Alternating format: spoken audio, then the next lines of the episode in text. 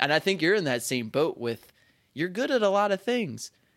And I think you're great at a lot of things that you don't know you're great at.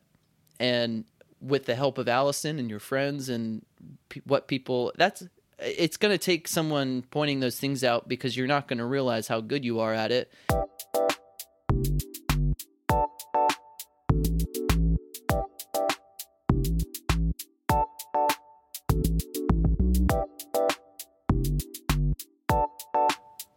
Hey, what's going on, everybody? Welcome back to Almost Cool. Jordy over here. Marty, that beautiful bastard over there, I believe. Are you there? Yeah. I'm here, I think. Can you hear me? Okay, excellent. Great. I'm over here, I swear. What's going on, buddy? How are you today? Dude, I'm all right. I was telling you, man, I've had a fucking week.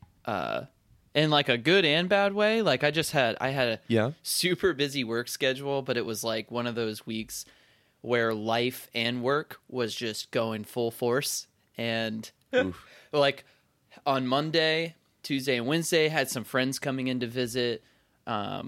So I was, after work, would go out and try to entertain and, you know, host, and beautiful, lovely friends coming through. Shout out Haley on her way to Maine. She like stopped in, and she's the friend that I told you, like, her life's like a movie where she travels and bounces around. So she actually came through. She's going to a seasonal job up in Maine, so we got to see her for a few days. So we were hosting that, and on Wednesday I went to an awesome fucking concert. I went to Alex Cameron, and hell yeah, and he was so funky, dude. He was just getting it the whole time, but. This whole week, I've had to be up at 5 or 5:30 in the morning for work. And so I go from, you know, I went to the concert. It actually got pushed back an hour, so the concert started at 10. So I got home at like midnight, 12:30, and then I was up at 5. And that happened all week. I had 4.5 hours, 5 hours of sleep each night, and then got up and worked 10 hours a day for my job. And Holy shit. I was I'm drained. Yesterday, I have never, like, been this adamant about I'm not doing anything, but K-Dawg texted me and was like, hey, are you feeling okay? Like, you want to do anything tonight? And I was like, no, absolutely not. I'm going home. I'm gonna like, sleep for 3 days. Do not talk to me. Do not text me. And I was saying that to, like, my mom, my brother, like, my roommates. I was like, no one. And I'm like, you know, I'm an extremely social guy. I, like, love interactions. But I told everyone, get the hell away from me. Good Lord. Hermit Martin weekend, dude. Dude, for real. Yeah, I'm not doing anything. I've had enough fulfillment this week for, like, all those activities. So this week, I'm just like, whew, this week. K-Dog's going away too. So, like, there's no pressure on, like, having to do anything. I'm like, almost like, God, there is a God. Like, that's hilarious. Where's she headed? Where is she headed? She's headed to some bridal bachelorette weekend thing for one of her friends. Yeah. So she's going out to Wildwood, which is a beach in New Jersey. And she'll just be hanging out there for the weekend. So I'm a free man.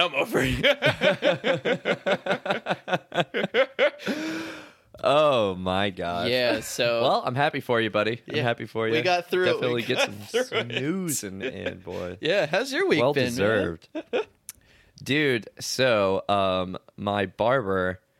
I think I told you this last time I got a haircut, but my normal barber. I went in and they told me, he's like, oh yeah, he's going to be out of town for 2 weeks. I was like, oh shit. Okay, cool. So I had somebody else at the shop cut my hair that day. Yep. And so Tuesday I went to go get a haircut again, and I called up the barbershop. I was like, hey, is Juan there? And they're like, oh dude, he's gone. Like, he never came back. He's just like, what? He's MIA? Just gone? Not MIA, but he's like, yeah, he just decided he was going to stay out and wherever he went. I was like, oh my God, man. Mm. So I am on a mission to find a new barber. It's like I said, I went in on Tuesday. I saw reviews for the spot downtown called Bear and Bull. Stock trading / haircuts. No, it's like... So I go in, I got an appointment, and then like the guy who's going to be cutting my hair, I think his name is Andrew, really sweet guy, man. But like, I have never seen someone on so much cocaine in my entire life. While like, he's cutting your hair? Oh, dude, this man. You want to talk about off the wall, man? Like, had to, like, they put him in the back room with the door open just in case he needed to run out for some reason. That's my assumption. Anyway, like, super sweet guy, super personable, but like, he kept on asking me questions. Yeah. And would not let me answer the question he just asked. He would answer them for me. He was having a whole conversation with himself. Bruh. He's like, what'd you do yesterday? I was like, oh, well, I went. He's like, oh, you probably went out to the strip club, huh? How you getting hammered at the bars, boy? Yeah, you doing this, you doing that? Yeah, I understand, man. I get it. I was like, Jesus Christ, man. Like, let me live. And, like, he ended up singing a song that lasted, no lies, 6 minutes. Oh. He stopped the haircut to sing about my last name because he saw that my name was Hooter. And he just, like, he went on a tirade. Oh, was he singing, like, The Who or something? Like, what was that? I don't know. It's improv, I have no idea, man. Like, just improv. Yeah, literally just making up some words as he goes along. I was like, wow, that's actually pretty good. But if it was all that, that's totally fine. I would have gone back. Mm-hmm. But this man, he's like, hey, do you want me to, shape up your facial hair? I was like, yeah, sure, go for it. This man ends up shaving my mustache clean off. And I was like, yo, why'd you do that? I haven't seen my upper lip in 2 years. Like, why are you doing this to me? Oh, no. And like, he's like, oh, I thought you wanted to. I thought you looked pretty good with a chin strap, man. I was like, chin strap, man. Like, who am I, Jason Derulo? So yeah, like that was weird, and like, I don't know, like honestly, not a bad haircut. I feel like no, you look great. If you would have left a little bit more length on top, it would have been money. But I don't know, it's a fresh as fuck fade, boy. Yeah, I was gonna say you're looking good. It's not a bad haircut at all. Oh, thanks, man. Oh, it's not a bad haircut at all. Nowhere near as bad as my last haircut was. That one, I think I said it and I'll say it again. I looked like the love child of Richard Spencer and Macklemore, and it was. Yo, this is funny because I know this sounds really random. I'm just been thinking. I've been doing a social experiment the past couple weeks, maybe even months, and I'm really curious, like the battle of the sexes of when I'm hanging out with women and when I'm hanging out with men. What are the main things that we talk about when it comes to like opening up and being vulnerable, and what are the insecurities that we feel? And I've been just taking little notes on like what conversations I've been having with the different sides of that perspective. Excuse me. Oh my God. I'm fucking dying over here. They're taking you out, man. You just got sniped with a tranquilizer dart. I'm going to go ahead and open that up. It's Friday, man. I'm drinking today, that's for sure. Wow, man. I've got an Arnie Palmy, boy. Oh. In one of the ugliest cups that I've ever seen that I caught from Mardi Gras. So I just opened up a good old yin yang. So yang lang. Yeah, tell me your findings. Yeah, no, so it's funny because I'm really trying to hone in what people feel comfortable talking about, in a sense where obviously people have different things that they talk about and what they go in depth with, but I've started to notice some trends of insecurity in men and women, and like listening to a bunch of podcasts and kind of talking with my friends and just having all these sorts of conversations. I kind of narrowed it down. Like women specifically have a really big insecurity, and they talk a lot about it. And this is specifically with me, about body image and weight issues. And men, from my conversations, have talked about hair and hair loss. And both of those are still like body image based.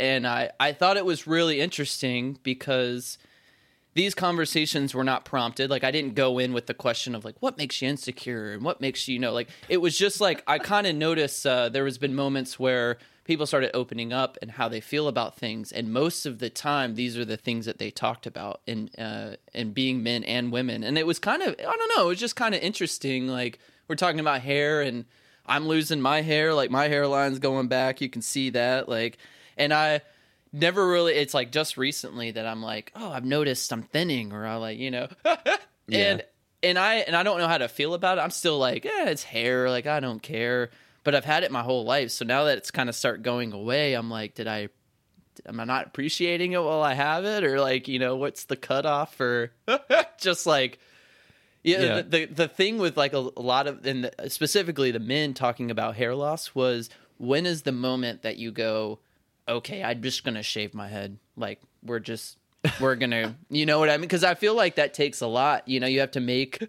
such a big decision of like, you've had hair your whole life and now you're losing it. And I'm kind of nervous about restoration methods, you know, like keeping what keeps or Hims or something keeps, like that. Yeah.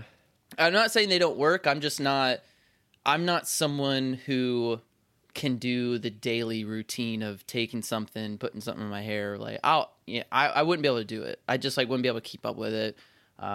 So I don't want to do that. So if I'm going to be losing my hair, I'm just going to be like, at that point, I'm just going to shave it off and I'm just going to be bald with my mustache and all. But I just thought that was interesting. You know, I was like, this is really eye opening for, at least in the group of people that I've talked to, my sample selection is very small. So like, I can't extrapolate that to everybody, but it's just funny. I've heard it multiple times in multiple situations. And I like, we're talking about haircuts. I just was like, I need to find a new barber too. But I'm like, I'm like in the mode where I go, do I just shave my head at this point? Like, and dude, I don't know. As my father always says, if you can't grow it, mow it, man. That's, that is awesome. If you can't grow it, mow it, baby. Mow it. Oh man, my dad. I feel my dad is on that line now, where my dad's still kind of young. You know, he's still pretty young. I think he's about to turn 50 next year. Oh, nice. Yeah, and my dad in his younger days had like a real solid head of hair. Yeah, looking sharp. But now it's, like, starting to go away. And I can see him just, like, every time he goes to get a haircut, I can just see the inner battle, the inner turmoil he has with it. It hurts, man. And eventually he's just like, you know what? Screw it. And then he just, like, clips it himself. He just shaves it all off, you know, like... He'll go like a buzz cut around, yeah, and then he'll let it grow out for another like 3 months, and then he'll have to come to that crossroads again. Yep, dude, I'm there, dude.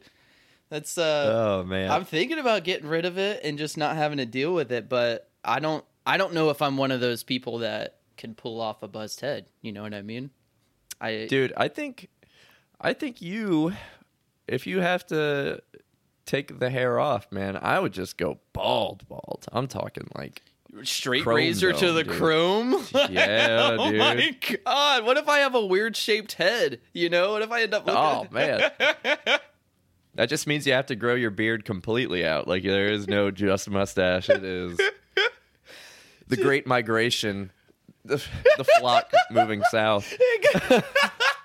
That's the thing, is I can't really grow the chin strap beard. It's like very patchy, but I can grow a mean stash. So I might just grow a mean mustache. I'm just gonna keep it that up. And but you know, I, like, this kind of conversation's funny because I don't know if you felt this way. Obviously, I've had insecurities about you know, I've had insecurities about my height before. I've had insecurities about how skinny I am. Like all these different little things, but they've never been drastic enough to, I don't know how to describe, like, maybe feel a lot about them. Like, they're there, and I think about them, but they're never enough to kind of make me feel bad or anything like that. And this is the first thing that, like, a super big insecurity that I'm like, oh, I don't know how I feel about this. Like, it could go really well. Yeah. It could go really bad, and who knows if it's going to – and, you know, it's kind of funny because, like, insecurities only – affect you? Because I was telling my roommates about it, and they're, you know, all of them were saying, oh, well, you can just shave it. It's fine. Like, you'll look great. And it's like, man, it's like you're not in my head, and you don't understand how much that means to me, and like how it's just probably going to affect me. And it's like, I don't know. I'm kind of just like low key freaking out, you know. I'm like, am I getting to that point? But you know, it's with body image specifically with me, it's something that's kind of easy to tackle because a lot of people in my life validate me on my thoughts and opinions and feelings and me as a person. So it's. They never really have anything to say about, obviously they go, oh, you're a handsome man, or like, you know, like, don't worry. Like, obviously that's like a normal thing, but like, you know, like your image is something I don't think about when I'm around people I love. And then now that my hair is such a defining factor of you sometimes. So like if it's all gone, it's like so noticeable when you get a haircut or like when you, all those things. So it's so noticeable that you're like, oh, this is the first thing someone's going to recognize or realize. I'm like, ooh, I don't know. I'm not quite there, but I'm on my way. Oh man, yeah, man. Hopefully, what's the hair gene? It like, it's your mother's father is what you have, is how you're going to be. Yeah, which I think is bullshit. Yeah, yeah. My granddad.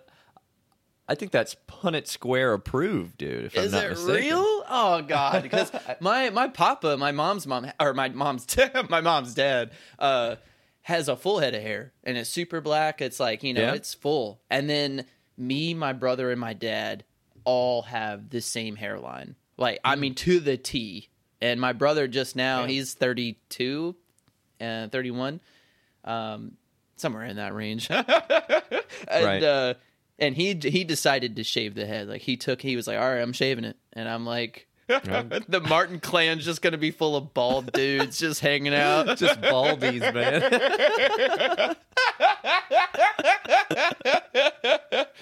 Oh, man. Oh, I love it, man. Dude, nah, man, like, if it's bullshit, then I have a very mixed bag of hair in my family. Like my grandpa, when he died, like thick, like into his late 60s, early 70s, like thick ass head of hair, like not even white, like it was like still just really like that dark gray. Yeah, like boy had like a pompadour when he died. It was amazing. But my uncle, dude, like my mom's brother, like he started going bald when he was 19, and like now he is just. He made that jump years ago. Many moons have passed since the razor has gone to that head. But me, like, I feel like I do have a little bit of recession right there. But I don't know. I don't think it's. Yeah, I got a little bit. But who knows? Yeah, I was gonna. You look. But great, the hair, man. The hair has always been like what I call my best feature, physically anyway. Like ever since I was a young boy, like I just had a really great head of hair. Same. And now, who knows? I don't know. As much as I love it, who knows? Yeah. Maybe one day I'll just. I almost decided just to shave it not too long ago, just to see what it would look like. But I know I got a wonky ass head, and so. I know I got a mole or two on my head, so that's why I'm nervous. I'm like, oh no. Oh man. Martin's going to be rocking the comb over here soon. Dude, I can't wear hats, man, because hats just don't fit me right. Like, they are either way too small or way too large. And I thought I found one that fit my head pretty well, but I guess my head stretched it out over time, and so now it's just loose and it like sticks out over here. Yep. Like I've kind of like I have a very round head. Mm-hmm. Let's just say that. Like my head's a bowling ball. It's a little just weirdly shaping in the back. I don't fucking know, man. This is gonna sound like hypercritical, but like I have high ears. And like my ears are like high up on my head, so like any hat that I put on, it makes my ears look like a kid who's playing t-ball. You know what I mean? Like they're like flicking like out, squished out. Yeah, exactly. Like I got wings, and so I have to like find really tiny hats because like my top of my head is not very big. It's like I have a normal sized head, but like the way my ears are like on the height of my. I know it sounds so weird. I thought about this for years, but it's like there's not enough space. Like if I put a hat on normally and wore it like right above my ears, like you're supposed to, there would be like 2 inches above my head where the hat is. You know what I mean? It looks like I'm just floating a hat on top of my head. So like it's hard, man. It's hard. Oh, that's great. Yeah, I don't know, man. Maybe I'll get a cowboy hat. Those seem to look pretty swell on me. Ooh. Oh man, but that's an investment. Yeah, it's that's a dedication. Yeah, man. I was gonna say 5 or 10 gallons, you know. 5 or 10 gallons. Hey, mister. What's that car take? Mustard or ketchup? The only bad thing about that is I laugh like them.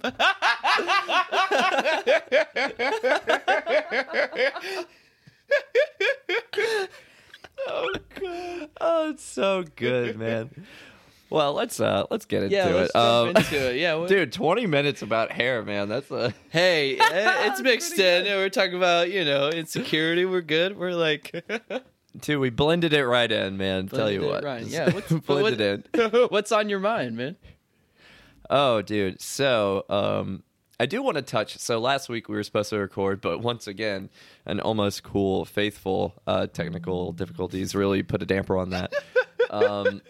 Tried and true. But last week I really wanted to talk about humility and how much that seems to be hitting me. I've been humbled a lot lately, and the way I look at that, and let me preface also by saying, like, this conversation I don't think is going to be strictly about humility. It's kind of branched off into feelings of inadequacy as well. Okay. And yeah, and so we don't have to get crazy deep into it. It's just my thoughts and feelings throughout the last couple of weeks. But so like I got the idea for this conversation a couple of weeks ago. My friend Zach, who I've been talking about lately, who is like this amazing musician. I fucking love this kid. He's fucking great. He just graduated from Loyola's College of Music, and like he is a killer. Hell yeah. And so he invited me to go jam out with him and some of his classmates and friends and shit. I was like, oh, hell yeah, man. That sounds like so much fun. Yeah, it does. So I went over, and myself as a musician, I'm self-taught, and I don't read music. I don't know how to read music. I don't know how to do a lot of things. I don't understand theory that well. I just know hit drum at this time. Like me and you are floating in the same boat, dude.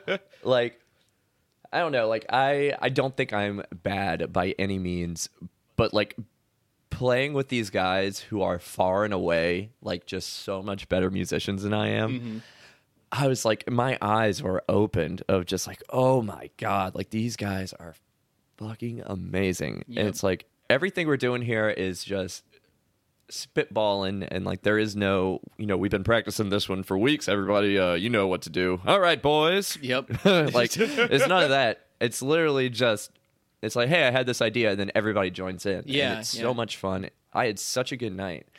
And but there are a couple parts towards the end where I like fucked up pretty bad. I was like, oh shit, like I totally threw let me quote Emperor Kuzco here, and I threw off the groove. You threw off my groove. I was like, oh shit, my bad guys, my bad. And like these guys are so passionate about it. And this is literally just it's a big part of my identity, but it's not my, end all be all of who I am. Catch all, yeah. And so, like, these guys, that's what it is. Mm-hmm. And you can see it in how they play, and you can see it in how they talk about it. they're literally having a conversation. It's like, okay, we're going to go from like, like talking about all these different chord progressions and dive in pretty deep into the theory of what they're playing. And I'm just like, I don't understand a word of what y'all are talking about right now. But everybody's like, oh, yeah, makes sense. Yeah, got it. And, but no, I had like a really great time and I left and I texted Zach this afterwards. I was like, dude, like I was humbled and like in that good way of like knowing that there is so much for me to learn and it makes me excited to learn those things. Yep. And so that carried over, and I felt so great, like, being humbled. Like, again, the way I look at humility is I feel like I'm pretty solid when it comes to critiquing or taking criticism. Yeah. Don't get me wrong. There are things that I take very personally, and if I'm told I'm wrong about something, then I get kind of snarky. Definitely triggers, for sure. Yeah. And... But for the most part, when I just want to be better. I just want to, if there is a better way for me to do something, I want to know it. And I want people to show me their way, you know, like I want to know. And I told him how like excited I was. And like, I was like, dude, I just had such a blast. Like, thanks for inviting me out. It was fucking great.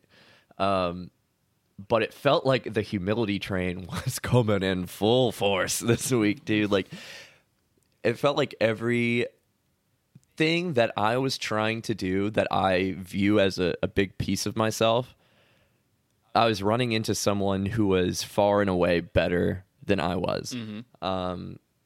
And like I was talking to some of my friends, a couple of my friends are like very good artists as well.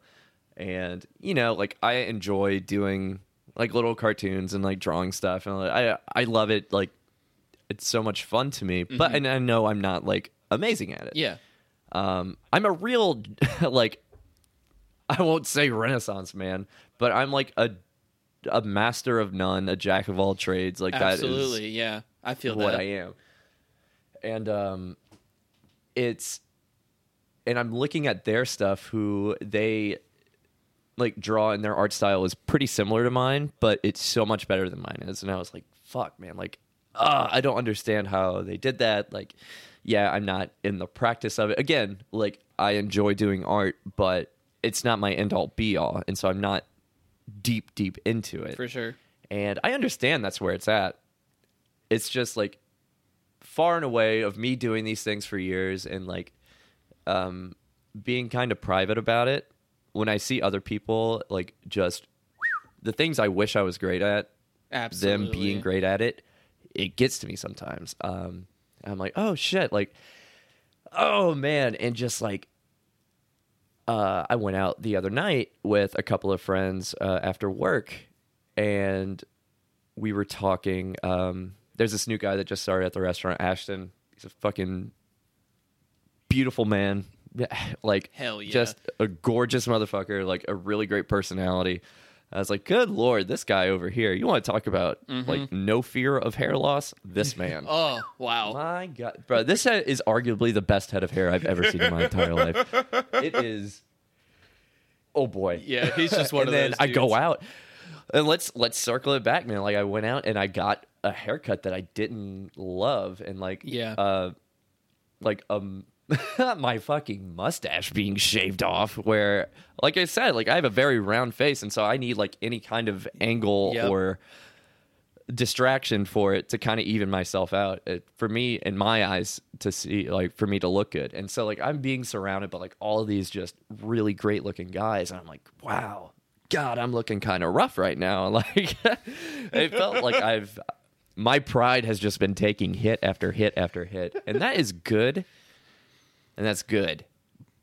But to a certain extent, it gets pretty daunting. Yes, sir. You gotta. It gets daunting.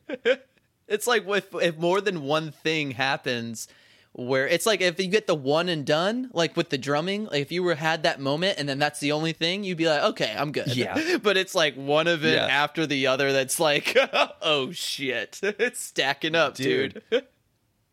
And then last night, man, oh boy, this like, I literally like was so, that was like the end of my rope with it. Like my patience for it was gone.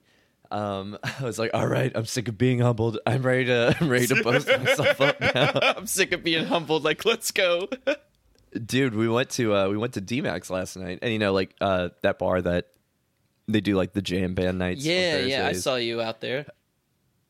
Like me, Zach, and Allison, a couple of our friends, we ended up going, and like Zach hopped on stage, absolutely killed it, and then I went on a song or two after him, and I felt like I was also kind of drunk too, so I could be completely in my head about this, but I felt like I was kind of rushed off of the stage, which, you know, this is literally not my show that we're doing here. It's getting towards the end of the night. These guys are ready to wrap it up. But it felt like I was like, oh, shit, man. I felt like I didn't... usually we'll play for a lot longer, and I felt like that didn't happen today. And that just sent me back to, like, just not being good at what I think I'm good at. Mm-hmm. And, like, Allison and I ended up getting home. You know, I'm playing fetch with the dog outside, letting him run around before bed. And I was like, God damn, man. Like, I am so in my head. And, like, I crawl into bed with Alice. I was like, dude, I feel like shit. She's like, what's up? And I'm just like, my drunken stupor is just, like, pouring out of me. And I'm like, man, I just don't feel like I'm that good at anything. I feel like I'm just getting shut up all the time. I feel like I'm, like, it's like, I don't know. I've been taking quite a few L's in my life recently. And... yeah, I'm looking forward to being past it. Yeah. But yeah, dude. You know, it hurts, man. It's like, absolutely, it gets me. Yeah, it gets me. Can I sympathize with you a little bit? Dude, absolutely. The way I'm going to do it is relating it to myself, but I'm not making it about myself. I swear. Oh, it's all about you, buddy. All the time. Oh, this is the Martin show, actually. No, I totally feel that, especially with music, man.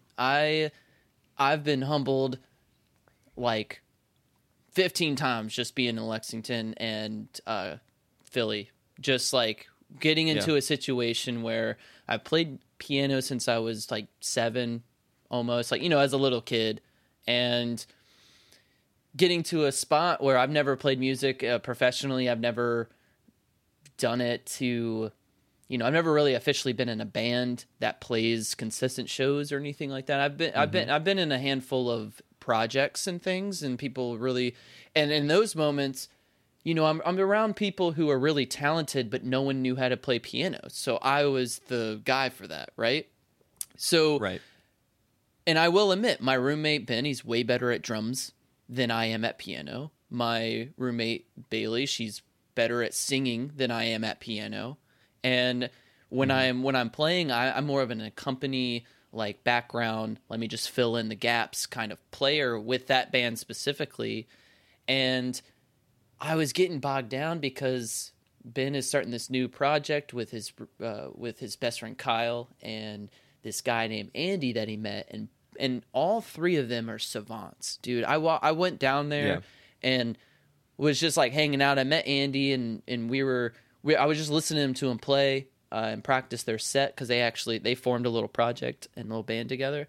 And there was like a moment where I was sitting there just watching, going, dude, everyone is on level 10 and I'm on level 2, and I will never be able. And I didn't even get the chance to, like, it wasn't even a situation where I played with them and I couldn't keep up or anything. I was just listening to them, and I was already at the fact that, like, I would never be able to keep up or be with them, right, or like in their band, and I didn't even get the chance to, like, proudly prove myself or anything. But I got so bogged down of, like, they asked me to jam a couple times, and I got so in my head about, I'm going to hold you guys back. I'm not going to be as good as you guys are. I'm not, you know, you guys do your thing. I'm not going to, and I didn't say that verbatim. I was just like, no, I'm busy. I got stuff to do. I'm sorry. Yeah.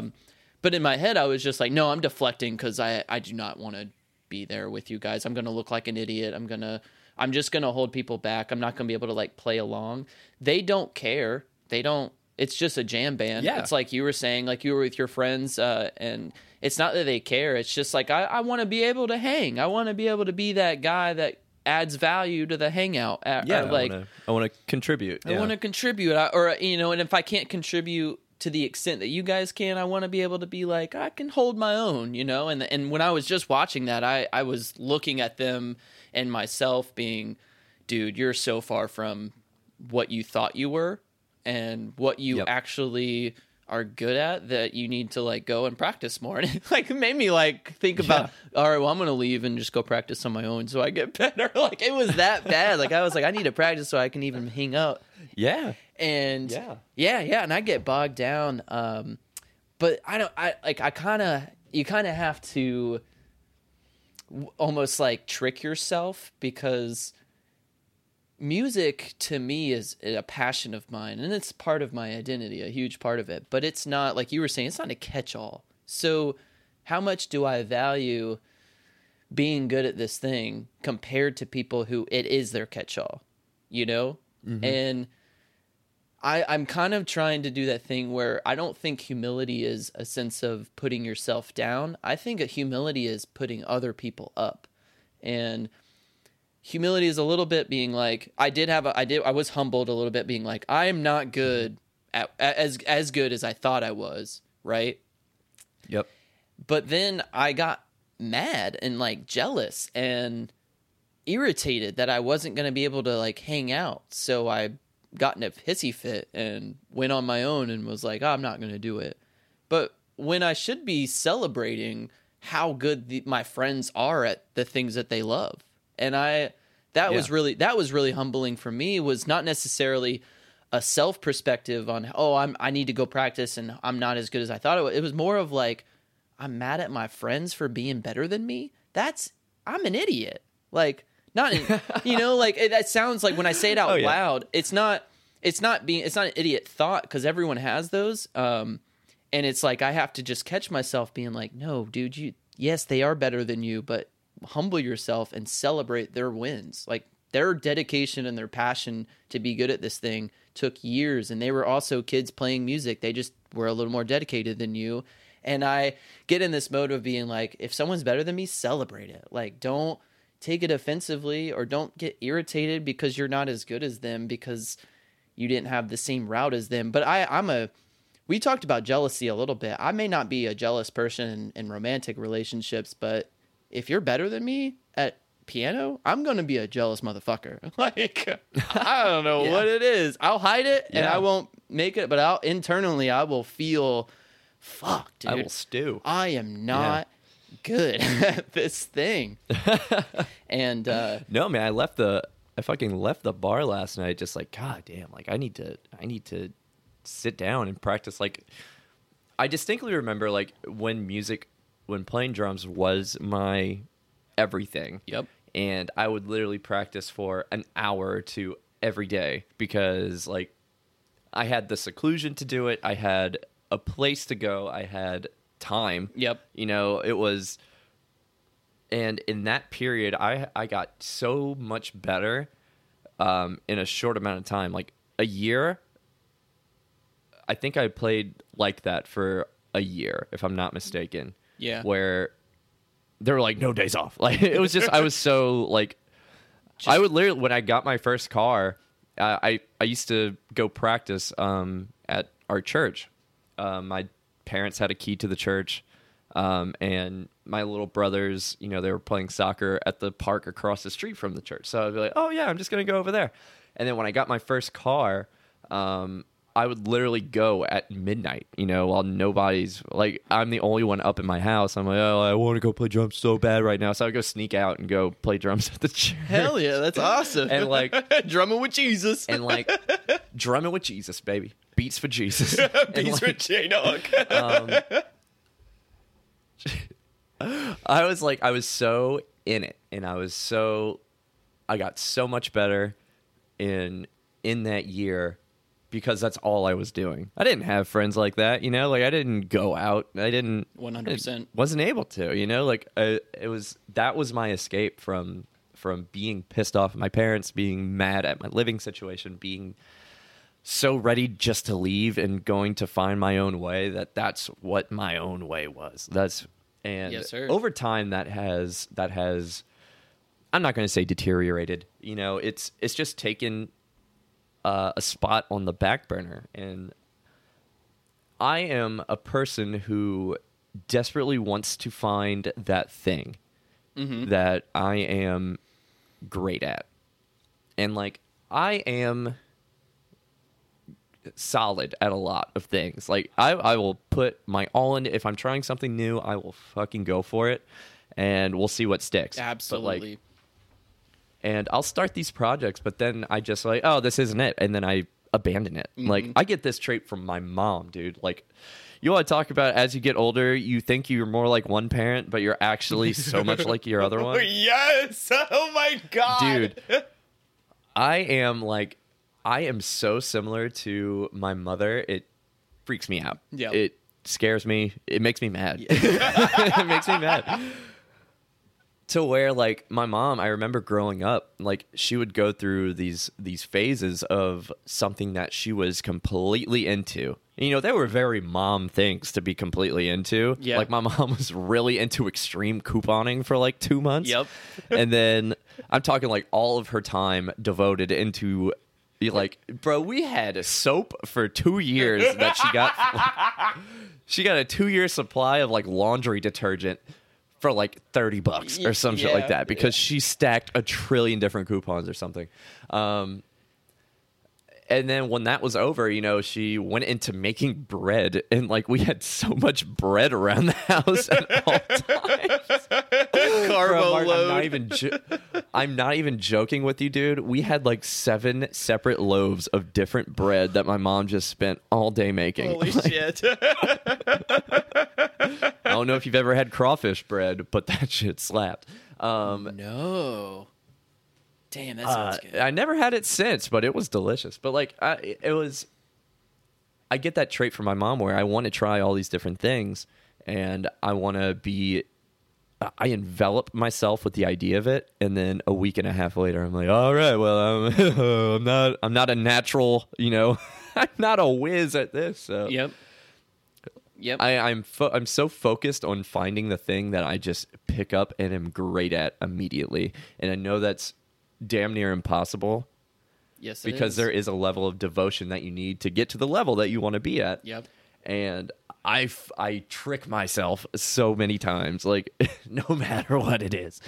And I don't know if, and honestly, let me be frank here. Mm-hmm. There are things that I say things plural. No, there's one singular thing that I think I'm amazing at, and I think I'm great at, and it is arguably my catch-all, and it is things like this, where these, and Allison like really opened my eyes to it last night, where like she saw I was upset. I was like, dude, I just need some words of encouragement, and I need some like I need some feel good. Yeah.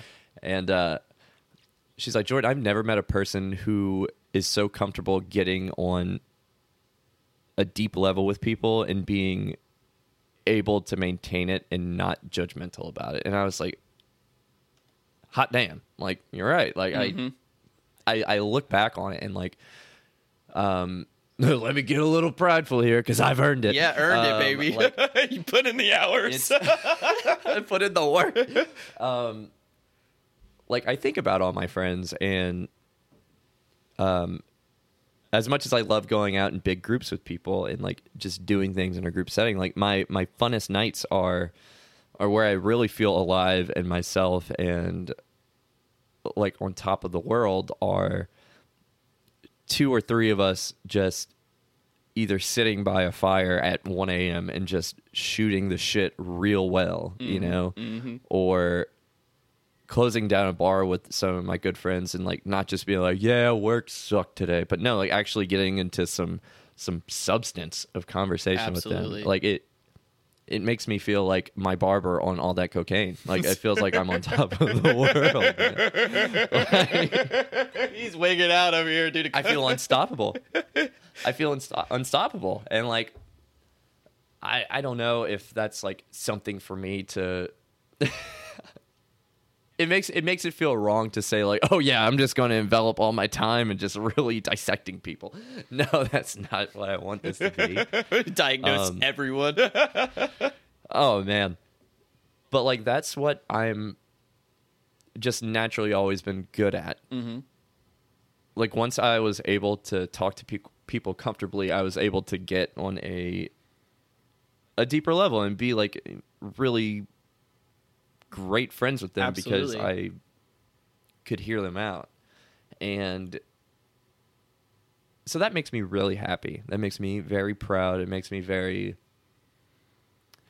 feel like I've been a good human, and I just want people to know I got their backs. Oh, you know? Absolutely. Well, I mean, you're the reason that I have been able to, I've never had trouble opening up and talking about these deep conversations, but I mean, with you gave me some really hardcore firsthand evidence that you can have these conversations.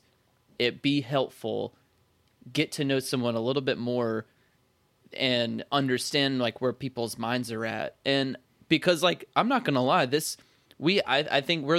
I don't know why, but this is the reason I think there's a God, because like, you're the same person as I am. I'm the jack of all trades. I think I have a hand in a lot of things that I'm okay at, but I'm not great at.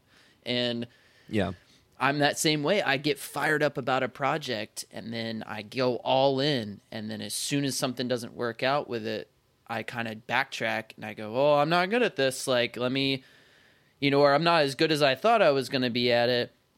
I'm one and done. I'll finish it. Like, I'm pretty good about, like, same example. I'm just going to pick on your mom. Like, if I was to go make bread, I think I could do it, but I'm not going to do it to the extent of a professional baker. And I don't know why. Right. It's like, if it doesn't come out like that, I will be hurt and I will be upset and I will like be hard on myself. And there's no catch of being like, dude, that was your first time ever doing that. That was your first time. Like, yeah. And even with this like situation with our podcast and stuff, I mean, I don't know. It's so easy to talk to you and be open with you. And I feel that way with everyone else. And I think that's our strength. Me and you, like, I'm the same. I feel like the exact same way. I am that friend that people come to talk about their feelings with, or if they have something on their mind, they'll call me and I'll be that man for them. So like, I am confident to say, hey, I can talk and relate and sympathize and empathize with people well enough to where they feel comfortable. Like, I'm their person for that.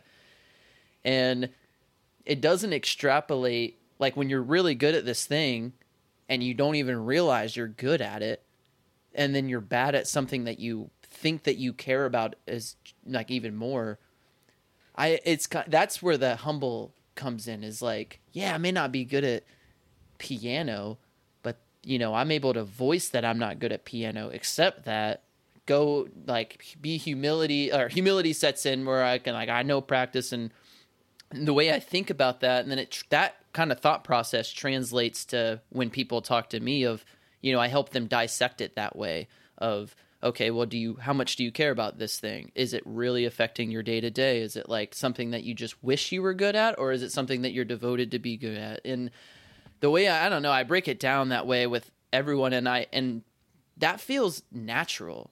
That feels like when I'm talking to people and helping them explore options, and they're helping me explore other options in my mind, like you do on every time we do this. I don't go, oh, like, Hooter is just a great communicator. He listens. I like those things don't really come up. And then like later, when you're thinking about the things that you're good at, you're only thinking about the things that you want to be good at, not the things that you're actually good at. And yeah, I don't know. I have to catch myself of being, I'm not a licensed therapist, and in no means do I want to be, but I am really good at listening and communicating with people, and letting people, like, opening up a door where vulnerability is accepted, and not being not judgmental on the situation. And that, like, all these social cues and like social things we're always learning and getting better at. But that's like the one thing I never was like, oh, I'm really good at that. I'm really like, I think I'm a good friend, but not only a good friend, I think that these aspects that make up a good person that is doing what I'm doing, this is the qualities that make up a good person. And so I'm doing those things, but I don't correlate myself being good at it because it's, I don't pride myself on being that person for people. I just am, if that makes sense. Like when people come to me and we hang up and we have a great conversation, we hang up and I'm like, yeah, like I'm good at combos. Like that went so well. Like what? I just go, all right, cool. Like we had a conversation. I was there for them. That's great. And that's like, there's nothing else that comes out of that. That's not, I do feel good personally because I helped someone, but I'm not, I don't feel good because I was like, I did that so well. I'm so good at this. Like, yeah. And I think you're in that same boat with, you're good at a lot of things. And I think you're great at a lot of things that you don't know you're great at. And with the help of Allison and your friends and what people, it's going to take someone pointing those things out because you're not going to realize how good you are at it. And then when someone points it out and you're aware of it, let's say someone said, you open that door for communication and vulnerability, and you end up, you're aware of that now, and you go out and hang out with all your friends, and you realize that none of them are open up. Like when something up, like let's say you open up for vulnerability, they don't handle it well. And you go, whoa, now that I was aware I'm a good communicator, now I'm aware that you're not really the best communicator or the best. And that's not like that's not a judgmental, like you're bad at this, I'm not going to open up to you anymore. You just like catch yourself being like, oh, Allison said I was really good at that. I didn't know if I believed it or if I internally didn't really internalize it to the full extent where I 100% believed it. But now that I'm getting evidence that with my friends and noticing other people that they're not as good as me as in this thing, it's like, I don't know. It kind of boosts me up being like, okay, someone pointed that out, I'm good at this.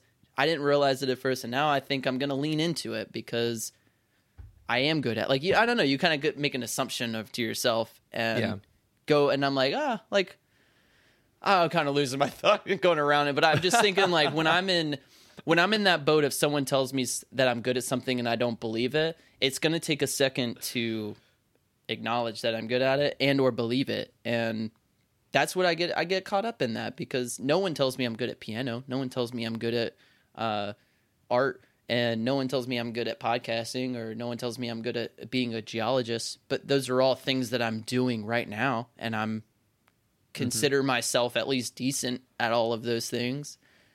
But I don't know. I don't even know what I'm trying to get at. It's just like, I feel I need to let go of a lot. I need to let go of my expectations on things. I need to let go of being the best. I do have that like perfect or perfectionism bug in me where if I'm like you were saying, if I'm not good at something, I'm going to fucking like be dismissive about it. And I because it's not going to come out perfect, but I need to get over that because most things in my life I'm going to try or do is not going to work out perfectly, and I just and maybe it comes with age, maybe it comes with actually doing those things, but I don't know, like humility is, I never think I'm as good as I think I am. Even if I am good at something. So it's always helpful when people point that out and you can kind of, people help you aware that and you're able to lean into it more. But that's kind of, I don't know, it's kind of what I was getting at, is like people telling you're good at something, but you don't believe it. And then you end up acknowledging what they said and you're like, oh, wow, I actually am good at that. Which is something totally drastic differently than music. Like all those situations you were in with art and music, those things made you feel like you were inadequate because you weren't to that level yet. And then something that you were unaware of that Allison brought up makes you extremely adequate in a total different sector of life. And it just takes you to say, hey, is that valuable or not? And I think it is. I think Allison telling you that. Oh yeah. And like, I wish, I'm not going to say you need to believe that because you're your own person and you have your own thoughts and feelings, but I would say like definitely lean into it. And there's nothing wrong with that. We're not going to be good at everything, but I want to be, but I'm not going to. Yeah. Like, fuck that, dude. I wish I was great at everything. Can I ask you a question? Were you a kid who, when you did most things as a kid, you were pretty decent at it? Like, maybe not professional, you know, obviously not like that way, but like if you tried something as a kid, you were pretty good at it. No matter really what it was. I've always been able to catch on pretty quick. Okay. When it comes to things. Oh man, like definitely most like the biggest example of like all throughout grade school, like I was really smart and like was able to like I didn't need to study and I would ace everything. I didn't need to do whatever. And then I got to like my last 2 years of high school and then like that just went out the window. And especially when I got to college and I was like, oh yeah. Cause I was so like set in my ways of, I was like, oh yeah, I got this. I just soak it right in. Yep. And I ended up getting like an F on a fucking exam or something. Like, oh God, like hit me quick. Stuff like that. Like playing sports and stuff. Like, I'm not the most athletic guy around, but I've always like loved playing sports. I grew up, you know, playing pickup football and basketball and baseball with all my little neighborhood friends and shit. And, like, I was never the worst one, and so I had like an inclination for athletics for sure. But I remember I went out for, and I got completely torn down. Like when I went out for my like high school sports teams I tried out for or something. All these kids are so much better than me, and I was just like, God, man, geez. Mm-hmm. I'm pretty solid in the neighborhood, but like, you know, like it's like one of those big. It's one of those big. There's always a bigger fish, you know, type of deals. Yeah. And so once I saw those bigger fish, I was like, all right, well, time to try something else. Like, yep. Yeah. It was just a constant in my life, thinking that I'm a lot better at something than I actually am, and then I run into I meet someone who is, or a group of people that are far and away better than me. Yep. And I get discouraged and I move on. Yep. That's exactly the route I take. And it's hard because, like with piano, up until this point, especially now, maybe not as a kid, but I was that kid too. I never had to study, and like school was pretty easy until like the end of high school and beginning of college. And then, like, I swear we have the same life, dude. And then I was like good enough at sports to where, you know, I made the all-star, you know, baseball team a couple times. Like I was like, you know, neighborhood rec league. I was like, all right, like I'm decent. And then, yeah, I hit puberty a lot later than most kids in high school. So I was, you know, 2 feet shorter, 100 pounds lighter than most kids by the time that happened. So I was like, all right, I'm not playing sports and at that level anymore. So that was a hit full pride. But I don't know. You kind of said it where no matter what you do, there's always going to be someone better. And I think when you meet that person, you know, it's almost like, there's times where you can take it as a learning opportunity or you can take it as, you know, a hit to your pride, which I do have a pride issue, but maybe not in this sense. Mine's more of like, I have to prove myself to certain people, in certain ways, like financially and my independence and things like mainly like life stuff, not necessarily what I'm good at. But I mean, I compare myself to my brother all the time. He was an A-class athlete. He played soccer. He was a defenseman, and he's been that guy who was, you know, he's a good-looking guy. He's very athletic, and he played on these soccer teams and was on travel soccer for, you know, these junior Olympic teams and things. And as a little kid, like, not to be rude or like not to be frank or like, or, you know, whatever the case may be. But I looked at that and saying, even until my brother was that way, I was like, I'll never be like that. Like we have total different body types. And so he was like a short, stocky guy and I'm so skinny and kind of lanky. And I was just like, I'll never be him. And I'm not even lying. That's the piano came into my life. And pridefully I was like, well, he knows nothing about music. I'm going to get into this. And I started getting into it and I started getting pretty good at it. And I knew he wasn't. And it really drove me to be good at it because I knew he would never amount to like that. And I didn't even think he thought he was encouraged. He was like, oh, of course, play piano, man. Like, if you're good at this, like, lean into it. He was all encouraging, all encompassing. Like, he wants me to do this. And on my end, I'm like, I'm doing this because I hate you because I'm not as good as you. Doing this out of spite. I'm doing this out of spite almost. And obviously, I got to high school and that kind of faded out. But I played jazz band for a while in high school. And I went through the same phase of like you going to play drums in church. That was my drums in church, was jazz band in high school. Was I finally got a release. I got to play with people. I got to get better. And but all of those kids were better than me. Like, you know, essentially, like I was not the best musician out there in any means. And it's, I don't know, man. I feel inadequacy feels it just, I don't know. It doesn't make me, I don't, if I can't tell if it makes me angry or sad or both. I don't. Oh, I definitely feel both. Like, I definitely feel both. I think it's like initially I get angry because I'm not as good as the person, and then I get sad because I'm like, oh, I'll never be like that. And and then it discourages me from like, doing stuff. Most of the time, like it is not like as I've gotten older, and there are these things that I know, like I know are big parts of my life. I know I'll never give these stupid drums up. I know I'll never do it. Exactly. I know I'll never give up just drawing stupid little cartoons because they make me laugh. You know, it's 95% of the time that discouragement turns into drive to be better. Mm-hmm. And I'm so excited for this upcoming week. Like, once next week comes around, I'm going to be behind the drums a lot, you know? Like, I'm going to be practicing my ass off because it's like, all right, like, it's not so much a, all right, this will show them. It's like, no, like, this will show me, you know? Like, that's what I want. It's, I don't take that humility as, well, I need to show these guys up. It's like, no, I need to show myself up. Like, I'm so self-focused when it comes to this that it's kind of a good thing. But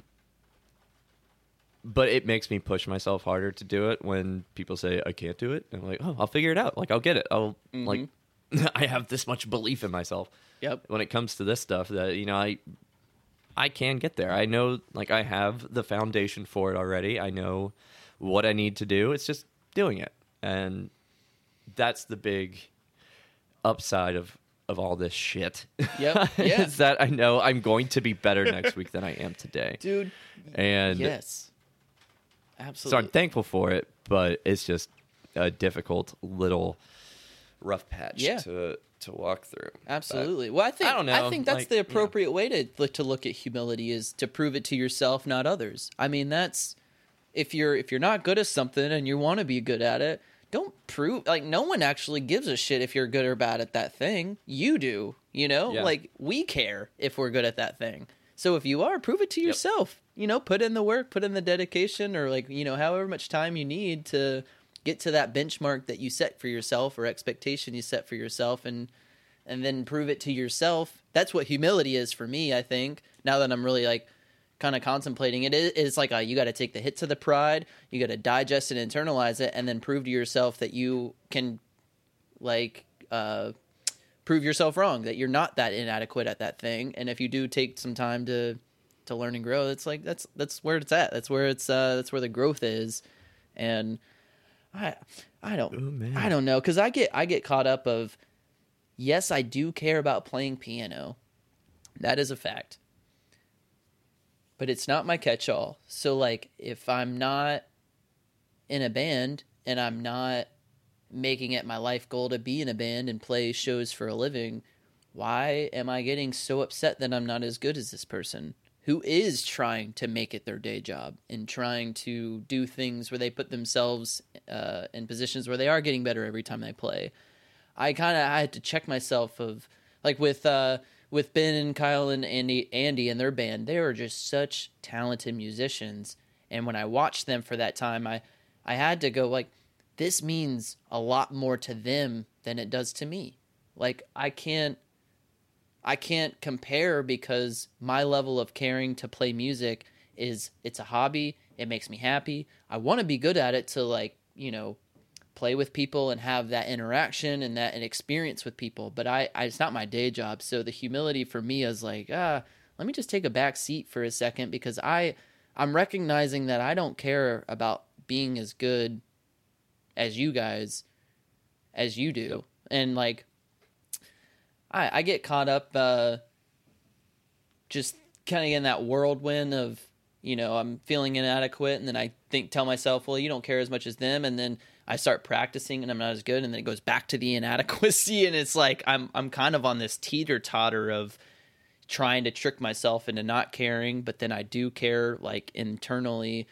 It doesn't make me hate people. It doesn't make me jealous of people, and where I distance myself from people. I don't get actually upset at the person. That's not the thing. I get mad at my ability compared to this person, and I will celebrate and encourage of like Hooter, like, like, this is the thing. Like, Hooter, you are so fucking good at drums, and you got in front of people who not only are good at music, but like are way better in music than you. But comparatively, you versus me on the drums, dude, you could teach me a million things. And if I sat down on the drums, you would probably like, oh, that's a little, you know, like, oh, you'd stop, Martin. Like, you know, so it's, you're better than 90% of people on this earth at drums. You know, you may not be better than that 10%, but you're better than the most of the world at playing drums.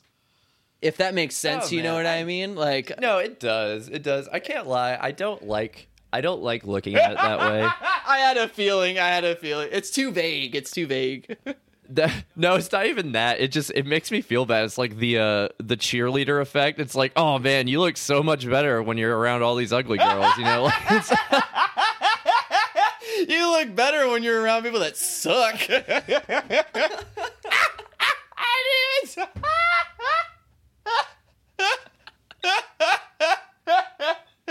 Oh my God, you're so right. Oh man, you're so right. I just think that's a bad light to stand in. You know what? You're right. Let me check myself. You're right.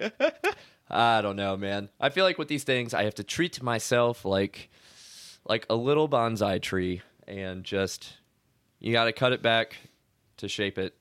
You know, it's a great way to look at it. Yeah.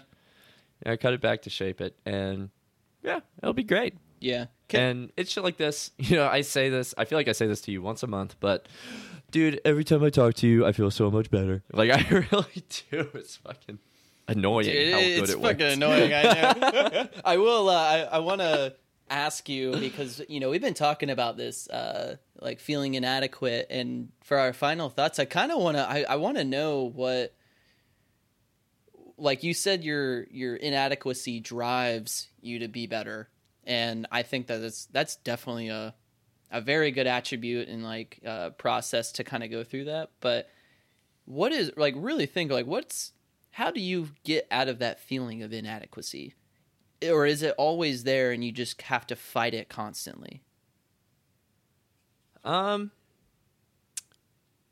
it with blood, sweat, and tears. I don't know. Like, okay. It's the tears that make it good. It's like, it's I don't know, it's proving to myself that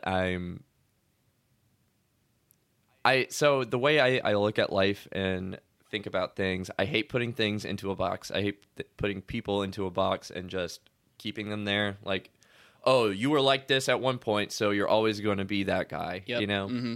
I think everyone has opportunities to grow and prove themselves wrong and change drastically, like, and that gives me hope.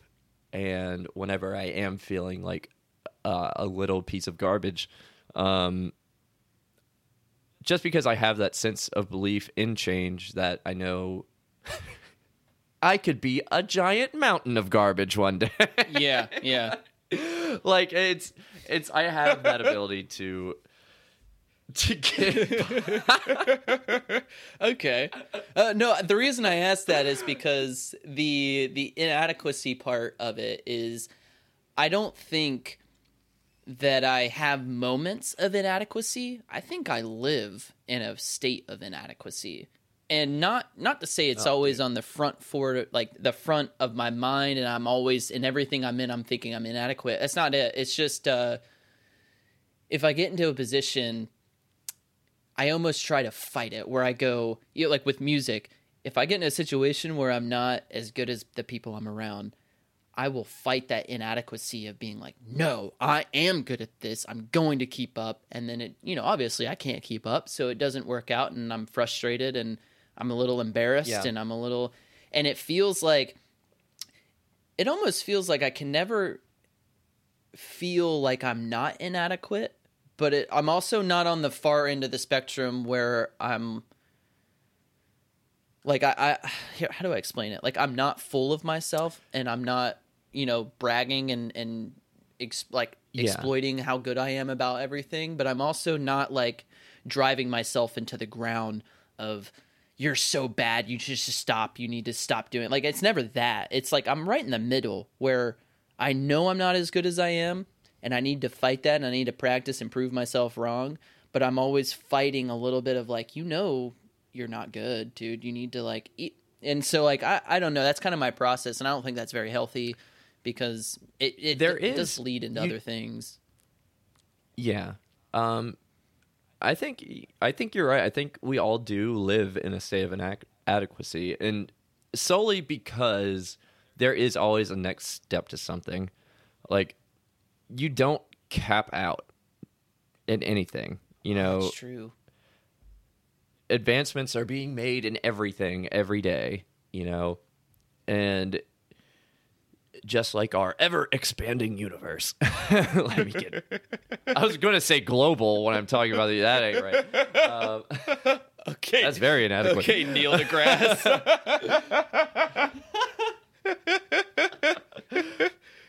Oh, man. It's knowing. To me, I'm very comfortable in the inadequacy soup, because I know I'll never get out of it. I know no one will ever get out of it, and it gives me some sort of comfort that we're all in it together. Amen, dude. We're all sitting in that bowl together. Oh, yeah, man. And, like, it's just feeling a little less inadequate. It's feeling like it's knowing that no one is ever going to be the best. Maybe for, you know, a split second, but guess what? Someone's right on your tail. Yep. You know, there's always someone better. And yes, there's always, it's just how you look at that inadequacy of, it was like, well, I guess if I could never, you know, master this, then I am done for. Why even try?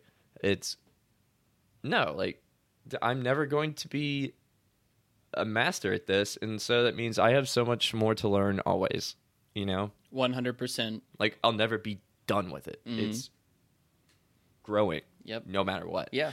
And so it's just how, yeah, that's how I stay somewhat calm in the drowning waters. Yep. You can always gain something at any point. You can always gain something. Yeah. Yeah. The good thing is like, it is comforting to know that all the work you put in, and I'm going to relate it to drums, is like, it's not going away. You may need to, like, you know, if you take a month off or whatever, you know, you may take time off of it, and you may need to get back into the rhythm, but it's not going away. So that's kind of comforting to me too, is I may not be good at piano, but I still can play. I can still, like, do my thing. I can still do it hold it down to the enjoyment that it brings me joy. So yeah, like, why, you know, I live in that inadequacy state of saying, yeah, you're not the best, but also I'm proud of where I am. And if I do end up taking some time off, or I, you know, I don't do it for a while and I go back to it, and this goes for everything, you're still going to have that leftover, like, I'm still going to go at this. I still put in enough time to where it's showing, you know, I can still play this thing. And that's kind of what humbles me up, or, you know, maybe not humble up, but like, same boat as you, is like, keeps me sane, keeps me like, Like, oh yeah, it takes, you've taken a month off of piano, and then you go back and you're like, I need to get my C legs back or my C fingers or whatever you want to say. But knock the rust off. The rust off, but it's still there. It's still there, and that goes for a lot, man. I'm like, you know, pride is, it hurts, dude. And you don't think you have a pride issue until those kind of moments, and then you go, whoa, dude, like, how have you been this prideful about this aspect of your life for so long and have never called yourself out on it? Because I've called myself out on, like, we had this discussion of, like, asking for money. I was so prideful at that time in my life that I would rather starve than ask for money. And that was not a good decision. But I like knew that about myself. I was like, no, I know this is bad. I even told like, you know, I ended up telling my parents of how prideful I was about asking for money. And especially when I was in college, and I was like, Mom, I haven't eaten in 2 days. And my mom's thinking I'm dying, you know. She's like, let me give you some money to go get some food. And I'm like, nope, like, won't do it. And I know myself very prideful on that. But then you know, take a look back and you're feeling all these feelings, the same emotions that I feel towards that financial stuff is the same way I feel about this music stuff. And I'm not catching myself yet with the music stuff. And I'm like, the fuck, dude, you're having all those same emotions. You're feeling the exact same way. You're frustrated. You're jealous. You're getting worked up. Your anxiety is going crazy about it. You know, you're worried about this thing, and it's not your pride's getting in the way. And then you have to take a reality check, and that reality check, I don't think, at least from my perspective, no one's told me I've been too prideful about something, or no one's ever pointed, hey, you need to, like, pump your brakes, you're not as good as you thought you were. Like, you know, no one's ever had that conversation with me. It's all internal. It's always like a battle of the Martin that I actually am and the Martin that I think I am, and where do I fall into that, you know? And it's, I think I'm just kind of like battling that, I don't know, that state of being prideful. And I think pride is, that's a good aspect to people. I think it helps you in some circumstances. Yeah. But for me, I have noticed that if I'm having a pride issue, I've got to tell somebody, or I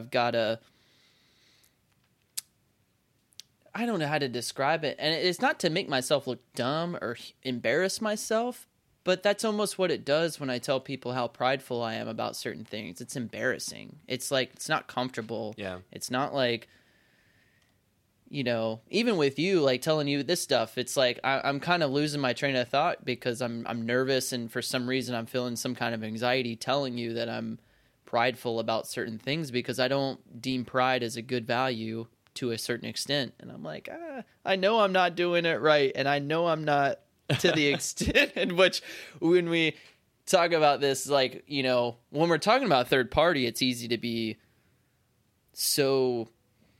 yes, this is the way you should do it. This is the way it is. And then certain things like this, where pride is something that it's like a trigger for me, where I go, oh, like, that's kind of hard to talk about. It makes me feel dumb. Makes me feel like I don't know, like, kind of not worthless, but like, dude, you're getting worked up over some dumb things. And that is something I'm working on. So, like, you know, that's something to chew on. That's something real. You know, I don't know if I've painted a picture that we go in these conversations with beautiful ideas on how we handle all this stuff. And that's something this is one of those things that if you're listening to this and you go, hey, Martin had no clue what he was talking about, that's why. I am just like, I'm so nervous and talking about it. But I want to share it. Like, this is part of helping me grow. This is like, take the pride. Hey, Martin, take a hit to your pride and be vulnerable to, you know. But it's nervous. It makes me nervous, and I can only assume that that's like, it's like that for other people, and I don't think I'm a special case, because obviously me and you are in the same boat, floating down the same river at the moment. You're a special case to me, Marty. Special case to me. Oh man, dude, there is so. I have such. Well, but I don't want to cut you off. I do have to head out. You don't want to talk to me anymore. What if I just threw a fit? I gotta be out that door in 15 minutes. Oh shit! Yeah, absolutely. All right, everyone. Yeah, we're ending this. You can go follow us at Almost Cool Pod. You can follow me at creation_Martin. You can follow Hooter at Jordan_Hooter_. If you can write into the email at almostcoolpod@gmail.com. Leave a review, please, if you could. That would be amazing. Share with a friend. Leave 5 stars. That's a really big thing for us. Really helps us out. And we'll be back next week for maybe part 2 of this. I don't know. We like this motherfucker. Yeah, this motherfucker cut me off, so I got more to say about it. But I love everybody. We love you, and we'll see you next week for more juicy topics. Bye, everybody.